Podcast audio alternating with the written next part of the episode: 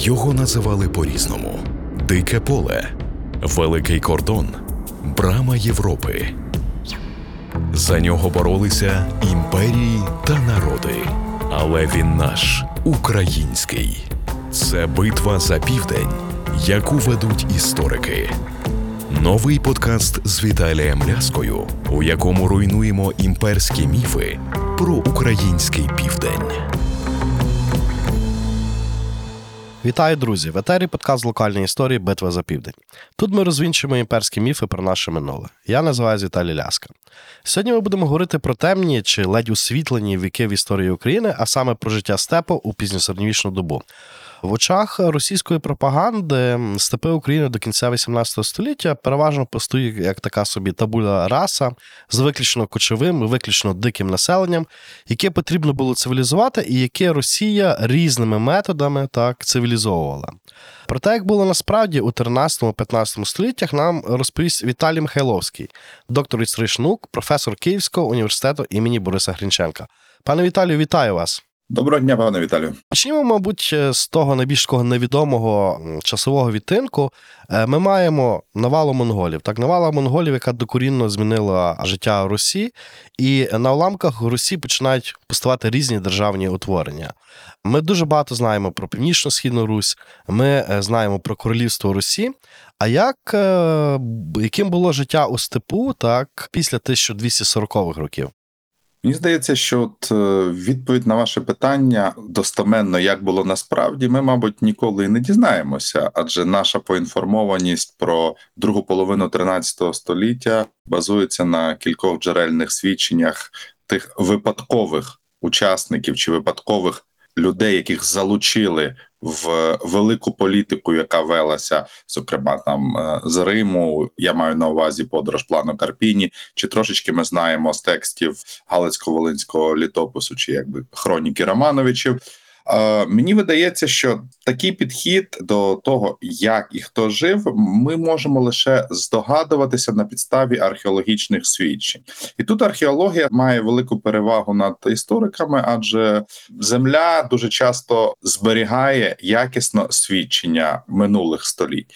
І от, власне, наше завдання полягає радше в тому, щоб нанести на карту і подивитися, де ми знаходимо певний набір чи взагалі цю суму археологічних пам'яток. Адже якщо ми подивимося на простий такий от приклад, де завершуються давньоруські городища всередині тринадцятого століття, тобто той ареал, який є. І ми побачимо, що трошечки вони заходять за Рось, якщо ми дивимося з Києва на південь, і трошечки вони заходять за сучасну Вінницю, десь в районі Ладижина. Це все зупиняється в басейні річки, яку ми називаємо зараз Південний Буг, тодішній Бог. Все.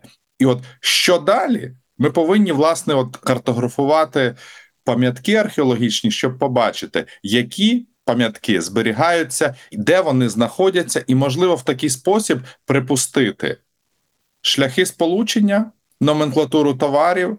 А якщо нам вдасться припустити і якесь етнічне забарвлення чи етнічну приналежність, що треба робити з матеріальними пам'ятками дуже обережно. Ну що ж, сума знань завжди працює, коли ми її чітко класифікуємо і розставляємо по поличках, і ще й зараз картографуємо. Тому я би так спробував би відповісти на ваше питання, що перед нами ще дуже велика робота, яку треба зробити і якісно представити на розсуд і спеціалістів, і зацікавлених читачів. Ну, тут в мене відразу запитання, так, чи українські археологи, вони дають собі раду з таким викликом, так, що українська археологія знає про життя степу там в другій половині тринадцятого століття, чотирнадцятому століттях? Мені здається, що українська археологія дає собі раду з першим елементом цього великого завдання. Тобто українські археологи якісно працюють. Вони з року в рік проводили і, сподіваюся, будуть проводити нашому степу дослідження, збирати і описувати ці пам'ятки. Друге завдання полягає українських археологів зробити це доступним ширшому колу. Бо навіть я, от історик, який займається тринадцятим, ну менше, але більше чотирнадцятим-п'ятнадцятим століттям, я вишуковую ці публікації для того, щоб якось собі скласти картину, але все одно це уривчасто. Це уривчасто. Археологи ще не займаються тим, щоб варто було робити синтезом. Вони добре збирають і добре описують, але не синтезують оцю всю інформацію. І коли вона не синтезована, що дає пересічному читачу чи історику, який навіть в темі, знахідка якогось одного чи кількох матеріальних свідчень з тринадцятого-чотирнадцятого століття зафіксована в окремій публікації. Лише як факт. Але сто таких фактів, які розташовані на карті, які систематизовані, які підтверджені дослідженнями, що це вписується в певну хронологію, це вже працює як сума знань, яка дозволяє нам коригувати наші уявлення. Дозволяє нам припускати, що ареал міг бути ширший, міг бути поселення чи розселення певної групи людей вужчим. Далі ми повинні з археологами разом працювати над складанням кліматичних карт, які би дозволили би показати і прив'язати ці пам'ятки, коли певна кліматична ситуація сприяє, наприклад, кращому врожаю, чи радше для степа більше йдеться про скотарство.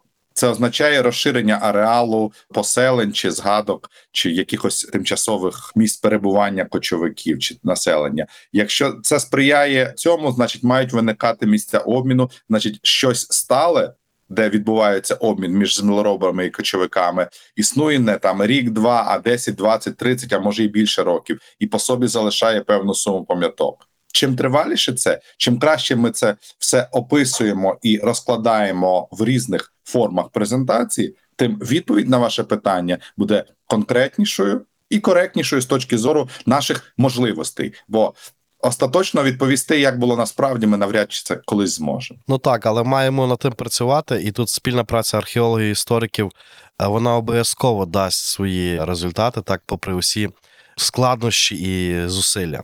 Пане Віталію, але тут ще одна така річ важлива. Зрозуміло, що степ довший час визначав і політичне, і економічне життя материкової України. Я говорю про ці впливи Золотої Орди, так? Наскільки вони вглиб сягали материкової України, і якою була залежність руського населення у цей час? Ну, мені здається, що відповідь на ваше питання може доволі бути простою. Адже те старе правило кочовиків, яке функціонує для них як аксіома, там, де стало копито нашого коня, там наша споконвічна територія. І от і припускаємо, куди зайшли копита кочовиків, там всередині дванадцятого століття. Дуже далеко. Фактично важко знайти той регіон сучасної України, де б не стопали коні і люди кочовиків. Тому вплив був величезний. І вплив якраз полягав в тому, що якщо ми спробуємо подивитися на текст Галицько-Волинського літопису другої половини, чи там середини після от Батиєвого походу, то ми побачимо страх перед кочовиками. Практично ніколи не було активного супротиву, була лише тактична якась поведінка, яка мала на меті одне – головна особа держави, там Данило Романович, Василько Романович, Лев Данилович, вони за будь-яку ціну мають залишитися живими. Це рятує державу і рятує династію. Ми в жодному разі не встаємо в активне збройне протистояння, бо ми не маємо просто шансу. І оце виразно видно. Якщо вже опуститися з політичного на якийсь економічний рівень, ну, знову ж таки, тут відповідь та, яка і попередня. Ми повинні просто чіткіше прослідковувати той матеріал, який археологічний є, і ми побачимо ті траси торгівлі, ті траси взаємодії і ті місця обміну, де ми з'ясуємо для себе чітко, як відбувалася ця комунікація, що вони робили взамін. Бо писемного матеріалу ми не маємо. Ми не можемо сказати ні про спільні якісь події, ми не можемо сказати про спільні шлюби, ми не зможемо сказати про якийсь культурний обмін там писемними пам'ятками, зображальними речами якимось. Тобто ми цього всього не знаємо. Наше лише припущення от для цього часу, коли ми ще не знаємо навіть поіменно цих людей. Бо в нас постає питання, ми можемо знати очільників, але ми не опустимося ніколи нижче там за вузьку еліту. А ще гірша ситуація, ми поіменно хоч знаємо слов'янське населення отої лісостепової і трошечки степової зони. Ми нікого не знаємо. І, відповідно, описувати наші контакти, ну, не припадає в таких категоріях, яких би нам, звісно, хотілося, і що ми можемо робити трошечки для пізніших часів. Але, тим не менше, якщо говорити про монголів, так, їхні впливи на майбутнє політичне вже Русі після Русі, то ми маємо, ну, фактично, дві таких матриці поведінки руських володарів. З одного боку, це є модель Олександра Невського, з іншого боку, модель Данила Романовича. От наскільки вони різнилися? Ну, мені здається, що тут теж відповідь доволі проста. Олександр Невський вибрав свій шлях підпорядкування задля збереження влади і впливу, і це, знову ж таки, вимірювалося тими реаліями, перед якими він постав, приймаючи цей вибір. Вибір Данила Романовича абсолютно був прагматичний. Він полягав в тому, що за будь-яку ціну я маю уберегти. І якщо ми подивимося навіть картографічно, якщо от подивитися, що легше було монголам дістати у разі якогось збройного протистояння? Ну, радше ту територію, де Олександр Невський. Відповідно, та модель взаємодії була прагматична і виходила з реалій. Бо окрім походу Батия, ми ж не бачимо ніяких нищівних спроб винищити Галицько-Волинське князівство, Руське королівство у другій половині тринадцятого століття. Ми бачимо акції, які демонструють політичну і мілітарну силу монголів у другій половині тринадцятого століття, але це не війна. Це не той випадок, коли ми бачимо. Ну і наслідки, скоріш за все, там вони були абсолютно нищівнішими, ніж в порівнянні з тим, що ми знаємо тут. Адже ми не можемо писати, що монголи після взяття Києва йшли таким широким фронтом кілька сот кілометрів і винищували все навкруги. Ні, вони йшли якимось шляхом, який їм показували. І цей шлях виключно збігається там з тими трасами, які малюють історики, проводячи їх з Києва далеко на захід, Центральну Європу. Тобто тут ми не бачимо нічого нового. Та й мілітарного ресурсу, вибачте, в монголів навряд чи було, щоб застосувати модель тотальної війни і ще й тотальної окупації. Це просто нереально. Порахуйте, скільки всього монголів починало всю цю затію з Чингісханом. Кількасот тисяч усіх. Чоловіків, жінок, дітей, старих. Тобто. Та не надто велика цифра для Русі, так? Так, да, іде Галич, умовно кажучи, правда? Навіть якщо всіх монголів вибудувати в ланцюжок від е, умовного Улан-Батора до Галича, навряд чи вийде прямо.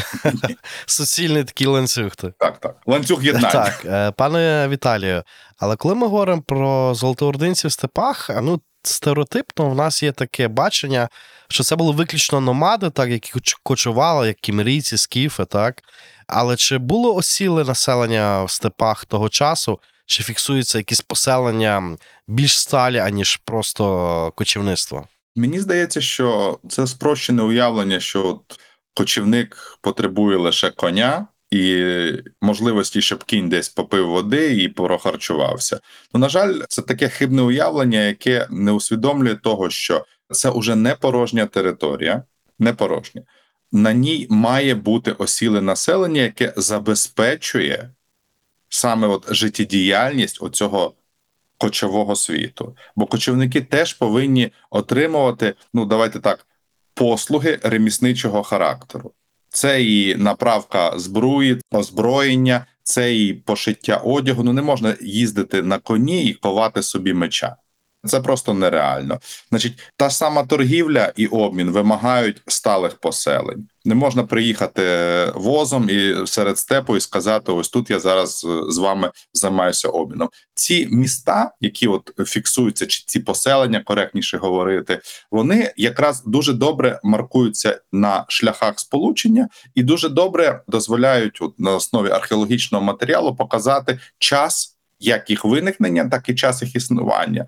Ну, коли ми навіть візьмемо назву такої місцевості, як Торговиця, вона ну цілком промовисто говорить про етимологію цього слова, чому воно виникає саме тут. Якщо ми подивимося на карті розташування, то, скоріш за все, це комфортне місце для обміну, як для кочівників, так і для осілого населення. Ну і, зрештою, термін, який функціонує в історичній науці «кочові міста», це не означає, що от ми підняли будиночки і кудись проїхали, але це от місто чи місце, яке для кочівників є певний час стабільним, знаним, і вони його використовують, ну, те, як би ми назвали зараз якимось хабом, який поєднує ті функції, які потрібні цим кочовикам для нормальної життєдіяльності. Я би так виходив з цього, щоб не заглиблюватися, знову ж таки, бо тут нам бракує тої системності і тої маси опрацювання величезного археологічного матеріалу і його якраз фіксації. Бо якщо виявиться, що Торговиця – це центр, ну окей, а якщо ні, то щось ми знайдемо щось інше. Степ все ж таки великий, і навряд чи археологи вам скажуть, що вони все дослідили, і кожен з археологів знає, що би ще і де він хотів би спробувати. І зараз технології це дозволяють набагато якісніше зробити, ніж навіть двадцять-тридцять років тому. Битва за Південь. Однією з ключових подій, так, яка фіксується вже коли Гедеміновичі починають опановувати Україну, це і битва на Синіх Водах. Так? Битва, яка начебто прилучила більшу частину цієї поструської України до ВКЛ.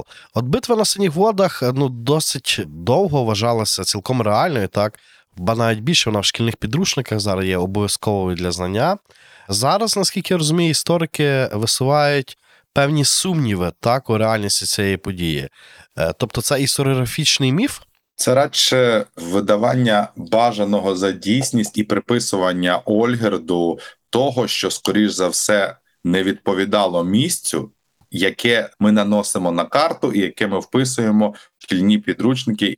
Але тут за нами стоїть величезна історіографічна традиція ще там від часів Мацея Стрийковського, який майже чітко сказав, а це відбувалося там. Да? І оця традиція, вона завжди каменем над істориками. Бо дуже важко нам, як ви чудово розумієте, що, що війшло залізобетоном в голову, поколіннями, століттями, зрушити і сказати, вибачте, ви всі помилялися. Говорячи про битву на Синіх Водах, ну я лише можу сказати, що в українській традиції добре, що за останніх десятків десять, спочатку Микола Жарких, потім Владислав Гулевич, зробили певну деконструкцію цього міфу і на полички розклали, що з ним не так.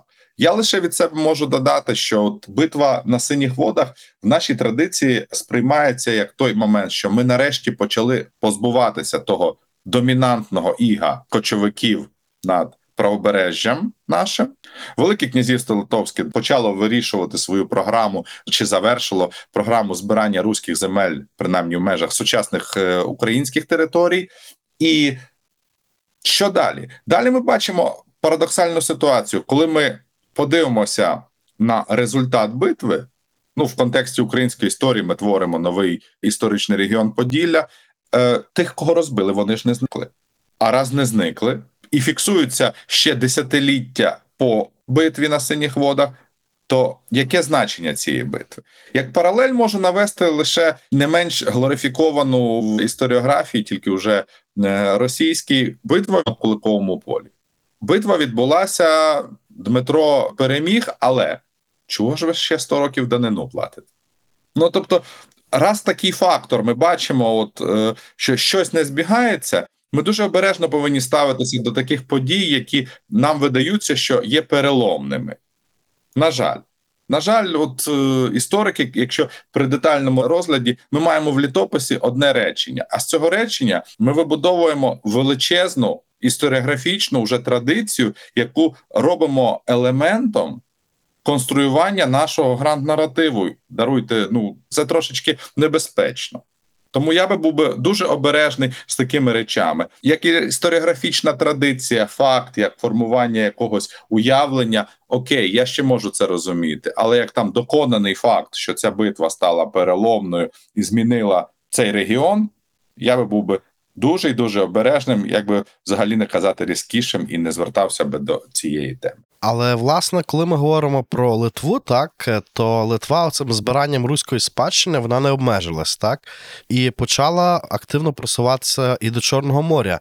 І тут, напевно, що теж дуже такий відомий персонаж, князь Вітовт, так, і коли, власне, почалася військова експансія Литви на Причорномор'я, і чим вона врешті завершилася? Ну, я б радше говорив би не про військову експансію, а радше говорив би про використання Вітовтом тих можливостей політичних, які у нього з'явилися після тисяча триста дев'яносто шостого року.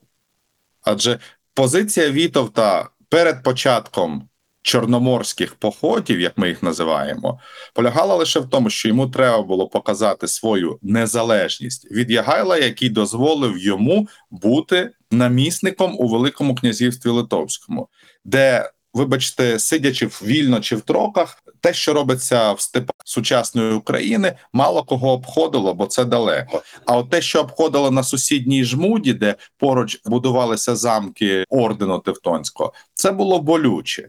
І, відповідно, проблема Вітовта полягала в тому, що як забезпечити йому нормальні стосунки з орденом, як не сильно прив'язатися і не бути виконавцем політики Ягайла. А є ще третій аспект – а що робити з Москвою?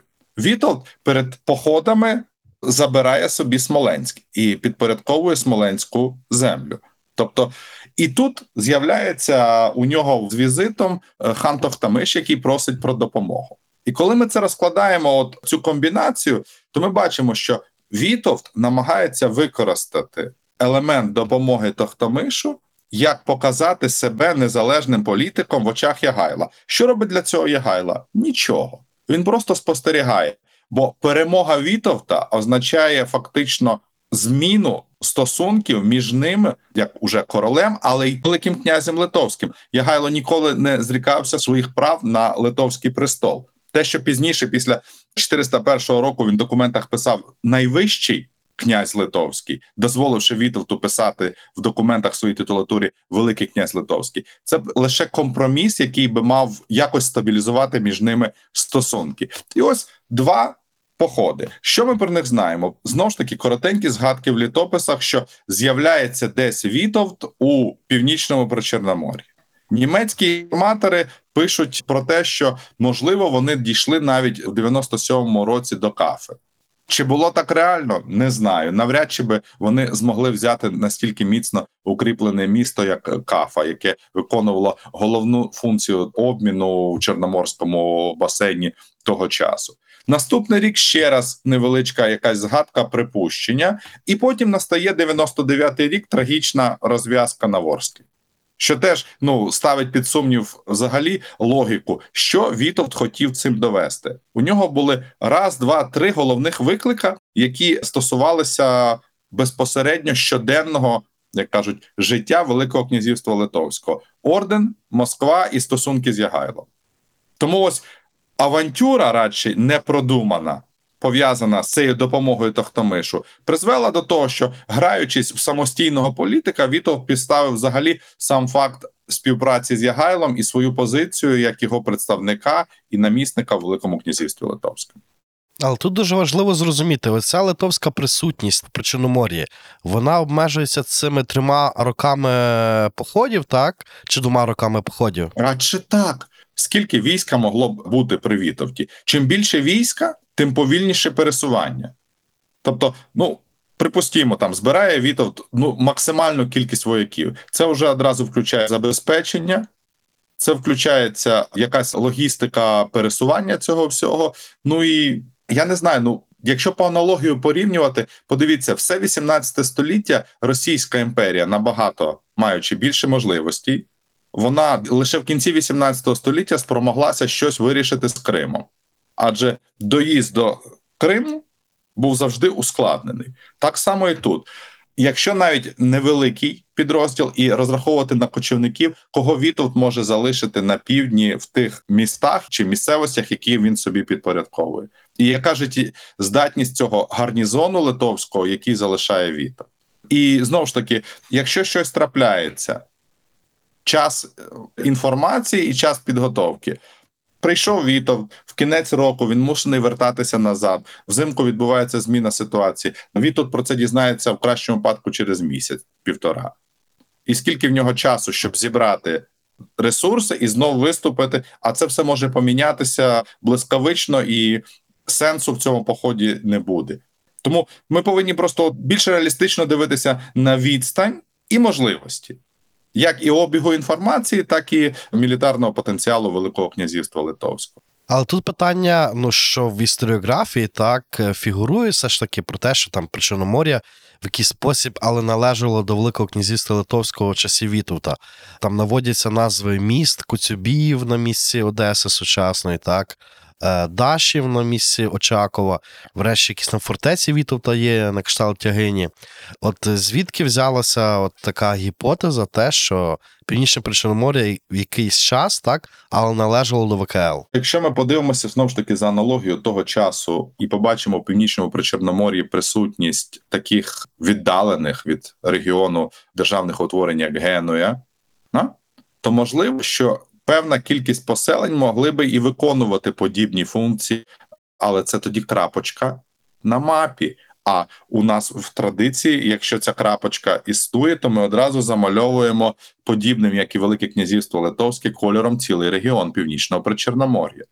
У нас, ну, уява така от, раз так, то ми прийшли. Тобто ось ця біда історії дев'ятнадцятого-двадцятого століття, коли абсолютно інша кількість війська, інший спосіб ведення війни призводить до підпорядкування собі регіону, і тоді підписання мирних угод не дозволяло приєднувати цю територію. Якщо ми говоримо там про сучасну Одесу чи сучасний Очаків, в теорії ми можемо припустити, що там знаходилося поселення, яке виконувало аналогічні функції, як сусідні, не так далеко від Одеси, Акерман-Білгород, чи так само щось на кшталт Судака чи Кафи, тільки абсолютно в меншому розмірі. Бо коли ми подивимося там на спогади одного мандрівника з дипломатичними функціями Перотафура, який писав, що зі смертю князя Вітовта все змінилося в степу.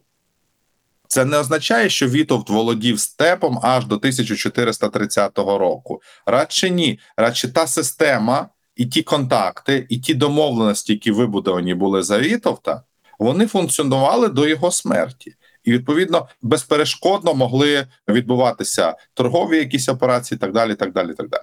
Ну, принаймні, ці уривчасті факти дозволяють нам припущення якісь робити. Інше свідчення, там, подорож Жільбера Нуа, який бачив і споруду якогось замку, яку йому здавалося навпроти Білгорода, він е, мандрував північним Причорномор'ям і фіксував певну кількість міст, про які ми з вами говоримо, але це лише міста.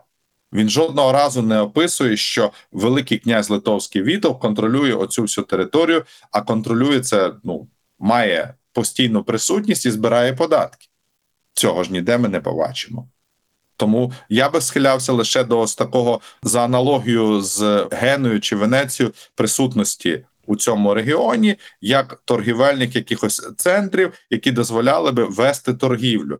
Адже весь інтерес оцього східного напрямку якраз і полягав в тому, що друга половина чотирнадцятого століття йшлося про контроль над правобережною Україною, Північним Причорномор'ям, як контроль над шляхами торгівлі, де в один бік ідуть товари зі Сходу, в інший бік ідуть невільники і товари, які виробляються, або сировина з лісу, лісостеп. Ну і фактично ми можемо в цьому часі говорити про м, якесь мирне співіснування осілого населення, так, Литви. І ну, ми не бачимо якихось конфліктів. Лише оці три сезони в кінці чотирнадцятого століття, але вони знову ж таки пов'язані не з тим, що Литва прагнула щось воювати, а Вітов вирішив допомагати Тохтамишу, а Тохтамиш грав свою гру за владу в Золотій Орді. Це врешті такі міжусобиці, так, у яких Вітов взяв участь. Так, звичайно. Ви говорили про торгівлю, і очевидно, що торгівля займала виключно важливу роль у цьому регіоні. І, наприклад, згадується топонім на місці теперішнього Береслава Вітовтова митниця. От, е, насправді, Вітовт міг когось там обкладати митом? Можливо. Можливо, що от е, це так, а можливо, це пізніше якась традиція, яка приписує Вітовту право. Ну, давайте знову ж таки, це радше топонім, який пов'язаний з переправою через Дніпро. В першу чергу, де зручне місце або традиційне місце. Про це можемо дискутувати, наскільки Вітов це контролював. Ну, віддаленість до найближчого якогось поселення, яке вже надійно контролює Вітов там в тисяча чотириста двадцятому чи двадцять п'ятому році, це може бути або Брацлав, або Черкаси. Яка відстань, от, який сенс збирати йому в цьому місці, тримати митницю чи пункт по збиранню права на перевіз і так далі. Я не знаю, це може бути пізніша історіографічна традиція, яка приписує, власне, цю концепцію, що Велике князівство Литовське володіло цією розлогою територією Північного Причорномор'я за панування Вітовта там з кінця чотирнадцятого до його смерті. Але мені це виглядає більш сумнівним. Ми просто не маємо надійних ще джерел, щоб про це говорити. Ну, мені також сумнівно виглядає і, там, наприклад, Вітовтова вежа, це, здається, село Веселе на Херсонщині. Так, так, так. Ну, така величезна кам'яна споруда, і виникає питання, як її могли збудувати, для чого, так, і з чого, і хто. Ну так, це вести майстрів, які вміють працювати з каменем, так далеко, щоб збудувати одну вежу, яка не вирішує абсолютно ніяких стратегічних, мілітарних. Це треба величезний замок будувати, чи систему оборони. І що вона дасть, якщо її можна обійти? Так? Це відкрита територія. Тому радше давайте те, що збудували в дев'ятнадцятому столітті, і нам видається, що виглядає архаїчно, це не означає, що майстри Вітовта доклали до цього руку. Ну так, таких історіографічних фейків, чи навіть краєзнавчих фейків треба позбуватися, безумовно.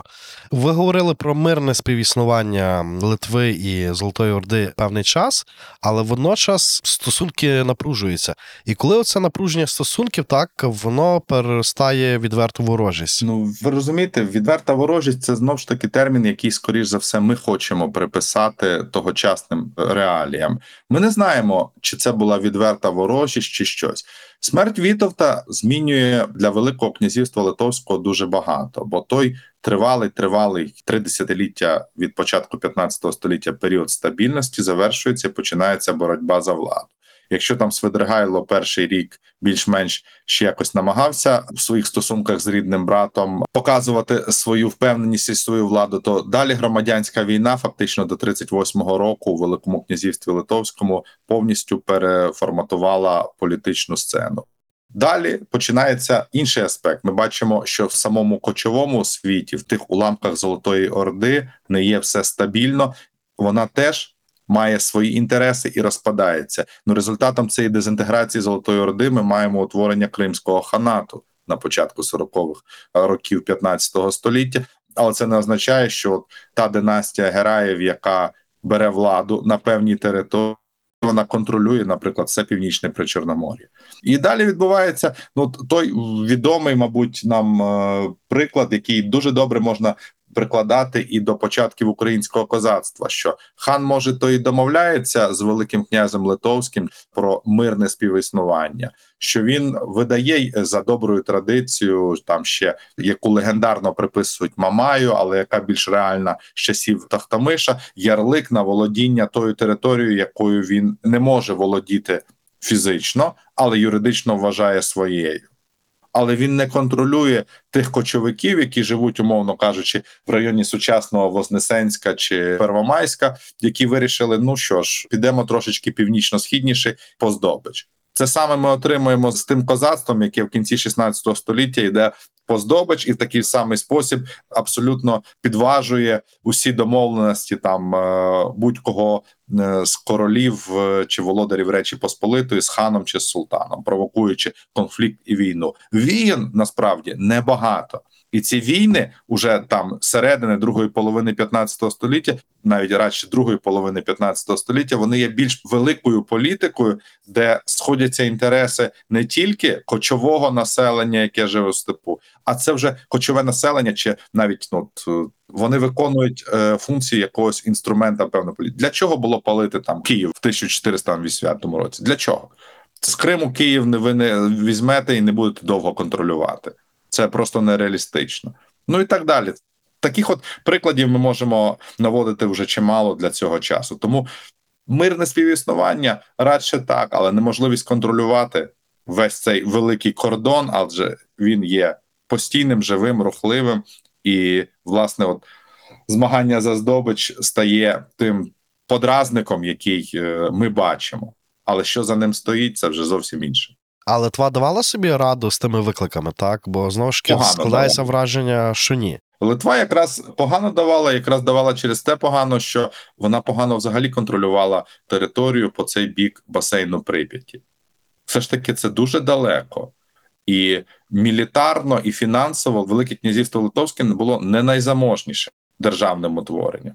Польське королівство теж не найзаможніша держава, трошечки краще меншу ділянку свого кордону в п'ятнадцятому столітті пробувала контролювати найманцями, яких на рік наймали від двох до трьох тисяч, і в такий спосіб формували оборону кордону. Литва і на це не спромоглася фінансово, і змушена була вибудовувати якусь певну оборонну стратегію, залучаючи до кооперації якраз оці коронні підрозділи, які фінансувалися щороку. І коли ми подивимося на вже першу половину шістнадцятого століття, ми побачимо величезну кількість якихось битв з татарами, але ці битви фактично дуже часто об'єднаними зусиллями відбуваються між Великим князівством Литовським і Польським королівством для охорони цього всього великого південно-східного фронтиру. Але тут також і, напевно, що були якісь певні такі локальні ініціативи, які мали би на меті захистити ці терени, так? Бо у Вільні чи в Варшаві це одна справа, як собі думають про ці терени, які лежать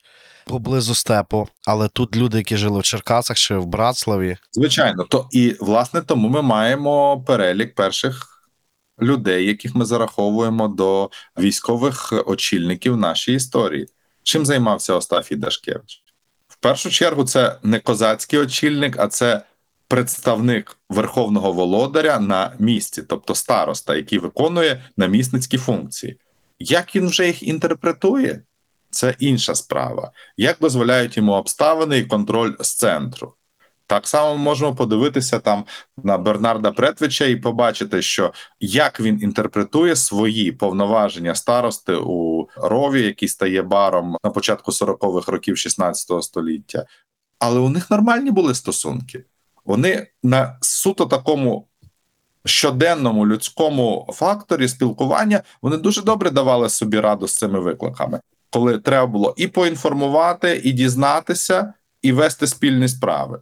Бо меморіал Бернарда Претвича при уважному прочитанні показує, що якби не якісь там заворушення, то справи, в принципі, йдуть добре. Він дуже часто звертається до таких речей, а скільки є голів великої, малої, середньої, рогатої худоби. Це його більше цікавить, ніж якесь протистояння. Отже, економічний аспект був для нього надзвичайно важливий. І ми не можемо Претвича звинуватити в якихось сентиментах, ну людина геть з іншого світу приїхала на Далекий Схід, в його розумінні.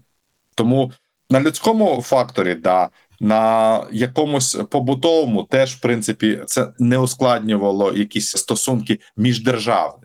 Да? Все залежало від того, як влада на місцях використовує ті можливості і використовує ситуацію. Єдине, що нам страшенно бракує ось якоїсь детальної інформації про повсякдення. Маємо якісь уривки листів, ми бачимо вже в шістнадцятому столітті щось, що нас зацікавлює в плані організації як оборони, так і стосунків. Але от цього повсякдення, що ми сказали, постійна напруга, кордон в вогні, татари наступають. Ну, я б так не малював драматично ці картини, бо інакше це б йшло б в розріз з тими реаліями, якими ми бачимо в джерелах. Ну, тут ще степ вабив і населення осіли можливістю економічного Звичайно. зростання. Звичайно. Так, охотники, промисли. От наскільки в джерелах зустрічається свідчення про масовість, масштабність цього явища? Принаймні, до середини шістнадцятого століття цього багато ми не побачимо, бо, знову ж таки, ті держави, які є головними в нашій історії в цей час, Велике князівство Литовське і Польське королівство, досить погано контролюють східні, південно-східні околиці з точки зору бюрократії. Ми бачимо якісь уривки, невеличкі реєстрів людей, які несуть службу. Ми бачимо невеличкі реєстри, які говорять про збирання податків, так? Але це там, там стосується околиць бару.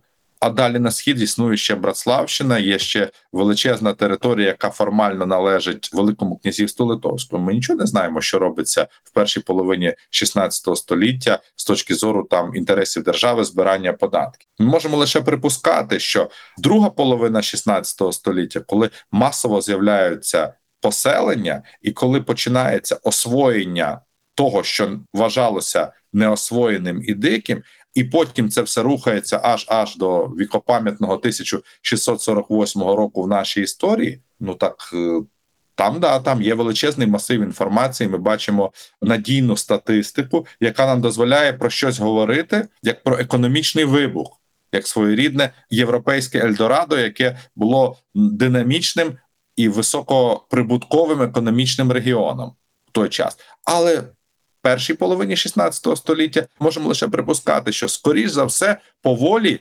осіле населення рухалося далі. Але все залежало від того, як можна забезпечити безпеку цього кордону. Зверніть увагу, що до тридцятих років сімнадцятого століття навіть не відбувалося делімітації цього кордону, не визначалося, де кому щось належить. Цей кордон, ну, був певною мірою умовний. А що замок стоїть у Брацлаві, і ми маємо Брацлавське воєводство, це не означає, що кордон чітко визначений десь двісті кілометрів на схід чи південь від Брацлава. Ну, це зовсім інші реалії. Тобто це відкриті двері, спірна територія, за яку ви змагаєтесь і намагаєтесь встановити свій контроль.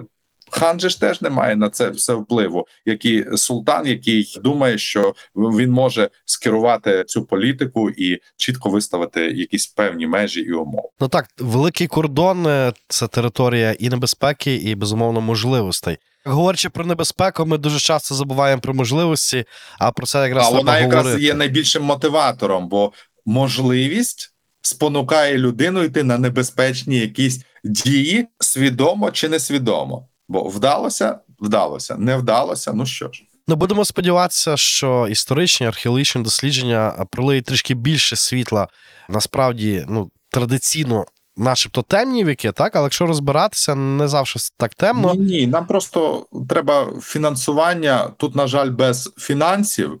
Ми ніколи не систематизуємо цей величезний обсяг інформації, бо людина одна, дві, три уже не опановує тої кількості матеріалу, яку продукує наука і спродукувала за останні там сто п'ятдесят - сто вісімдесят років. Ми з подивом можемо дізнатися, що те, що любителі в дев'ятнадцятому столітті досліджували і дали собі раду з класифікацією цього всього, і воно десь лежить в коробці в якомусь невеличкому музеї, може пролити світло на багато ширші, глобальніші речі. Нам просто це треба все збирати в одну суму знань, і тоді відповіді на ваші питання будуть набагато коректнішими і набагато чіткішими з точки зору як і науки, так і розуміння тих історичних процесів, про які ми з вами говорили.